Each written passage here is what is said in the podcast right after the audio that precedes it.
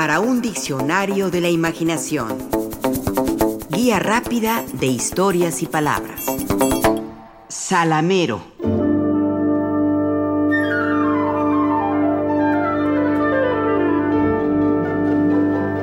En otras partes les llaman chupamedias, jalabolas, cobistas, lagoteros, tiralevitas, carantoñeros, alabanceros, embelezadores, jaletis y lameculos.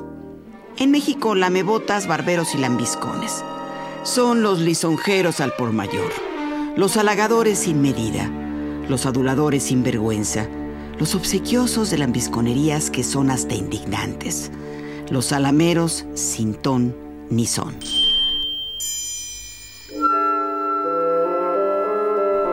El término salamero, leemos en un diccionario, normalmente se emplea cuando se quiere dar cuenta de que una persona resulta ser excesivamente mimosa, es decir, que se muestra más cariñosa de lo que lo hace la medida considerada normal. Por tanto, quien es salamero se dice que lo es porque constantemente realiza salamerías. Una salamería es aquella demostración de cariño que se caracteriza por su exageración, y su empalago. Por esta cuestión del exceso en la demostración del cariño, es que la persona que se califica como salamera no goza de una total aceptación social.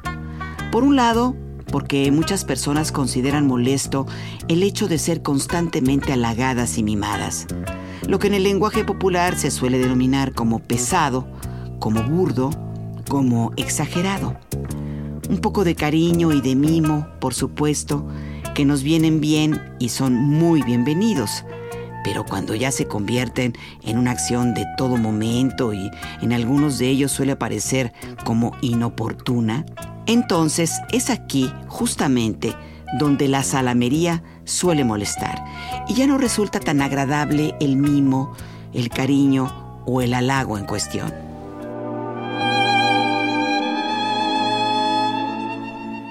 Persona salamera, nos dice el lingüista Alfred López, es aquella que de manera excesiva y exagerada se comporta de forma aduladora, diciendo numerosos cumplidos y halagando a alguien con la intención de agradar y ganarse sus favores y confianza.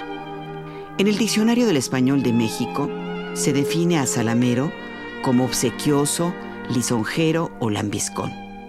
Lambiscón, por cierto, o lambiscona, se dice de una persona que adula o lisonjea a otra para obtener de ella algún favor o algún privilegio. Por ejemplo, la lambiscona de Garfio tecleaba en su laptop fingiendo no querer perderse una sola de las observaciones de su jefa. O, no quise verme muy lambiscón, ya ves que todo malinterpretan aquí. Es advertir que la palabra lambiscón tiene su origen en el verbo lamer.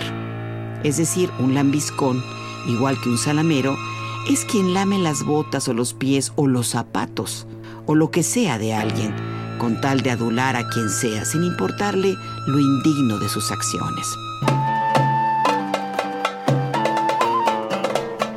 El origen de la palabra salamero es curioso e interesante proviene del árabe y se forma a partir de la palabra árabe salam, que significa paz.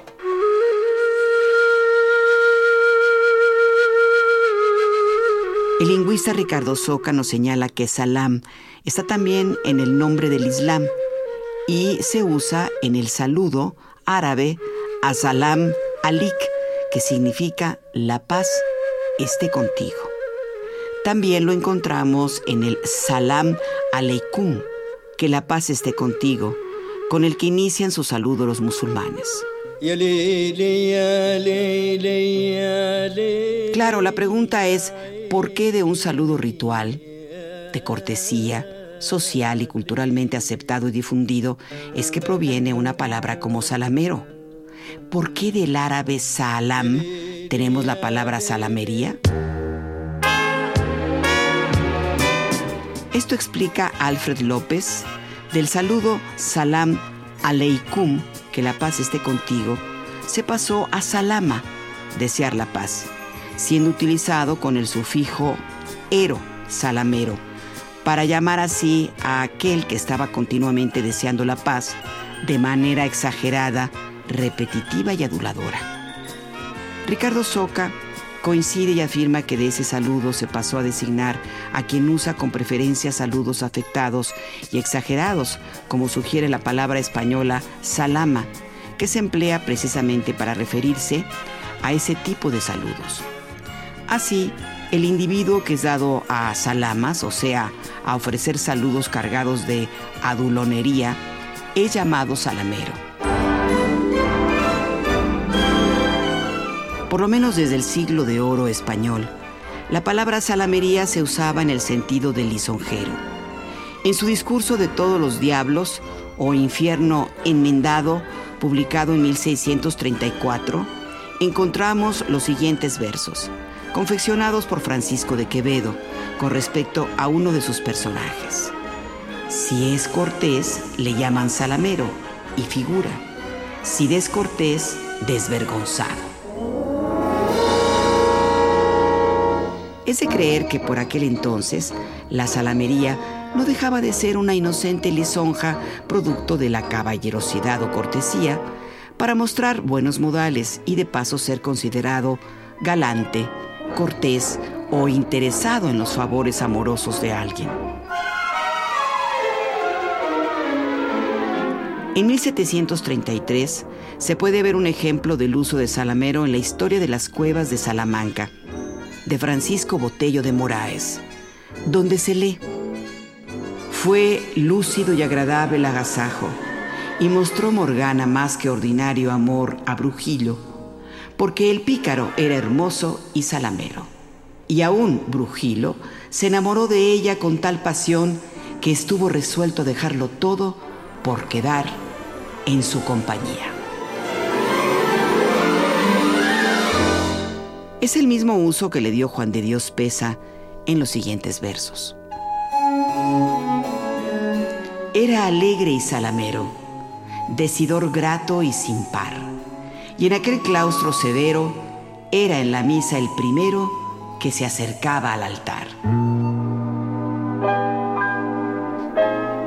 Hoy en día persiste esa noción del salamero, que va desde el que hace un simple elogio para agradar a alguien, al que es un verdadero barbero o lambiscón de primera y utiliza la salamería excesiva como una estrategia para obtener favores o beneficios personales. Este último, por evidente, es el salamero que cae mal, el falso por ser un adulador profesional, porque su adulación es deshonesta o para nada sincera ya que en su excesivo y repetido elogio de algo o alguien es motivado por razones serviles, que buscan el reconocimiento inmerecido, la conservación de un puesto laboral o la obtención de prebendas económicas. Son los barberos o lambiscones, los alameros superlativos, que no temen caer en lo cursi, ridículo e indigno, con tal de lisonjear y agradar a alguien.